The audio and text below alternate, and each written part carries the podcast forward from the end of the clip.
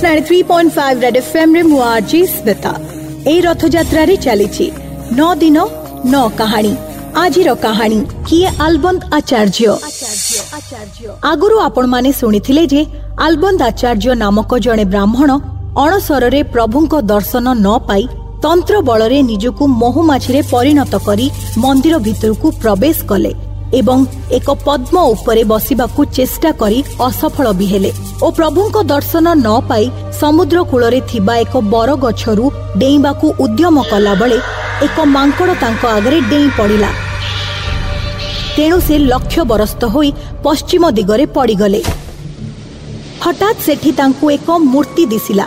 ଭଲରେ ନିରୀକ୍ଷେଇ ଦେଖିଲା ପରେ ସେ ଜାଣିବାକୁ ପାଇଲେ ଯେ ସେ ମୂର୍ତ୍ତିଟି ପ୍ରଭୁ ନାରାୟଣଙ୍କର।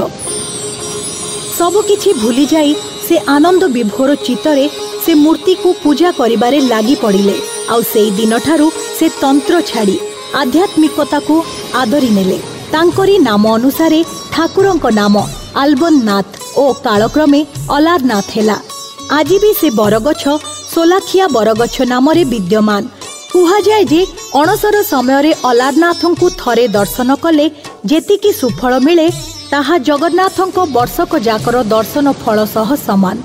ଏହି ପ୍ରଭୁ ଅଲାରନାଥଙ୍କୁ ଦର୍ଶନ କରିବା ପାଇଁ ଶ୍ରୀ ଚୈତନ୍ୟ ମହାପ୍ରଭୁ ଖାଲି ପାଦରେ ଶ୍ରୀକ୍ଷେତ୍ରରୁ ଚାଲି ଚାଲି ଆସି ଦର୍ଶନ କରିଥିଲେ। ମାନ୍ୟତାରେ ଯାହା ଥାଉ ନା କାହିଁକି ବିଶ୍ୱାସ ହେଉଛି ଭଗବାନ ଆଉ ଭକ୍ତ ଭିତରର ଏକ ସୁଦୃଢ଼ ସେତୁ। ଭଗବାନ ସମସ୍ତଙ୍କ ଜୀବନ ସୁଖମୟ କରନ୍ତୁ। ଆସନ୍ତାକାଲି ମୁଁ ପୁଣି ଫେରିବି। ମାନ୍ୟତାରେ ଥିବା ପ୍ରଭୁ ଶ୍ରୀ ଜଗନ୍ନାଥଙ୍କର ଆଉ ଏକ କାହାଣୀ ନେଇ। ଏହି ରଥଯାତ୍ରାରେ ନଅ ଦିନ ନଅ କାହାଣୀରେ।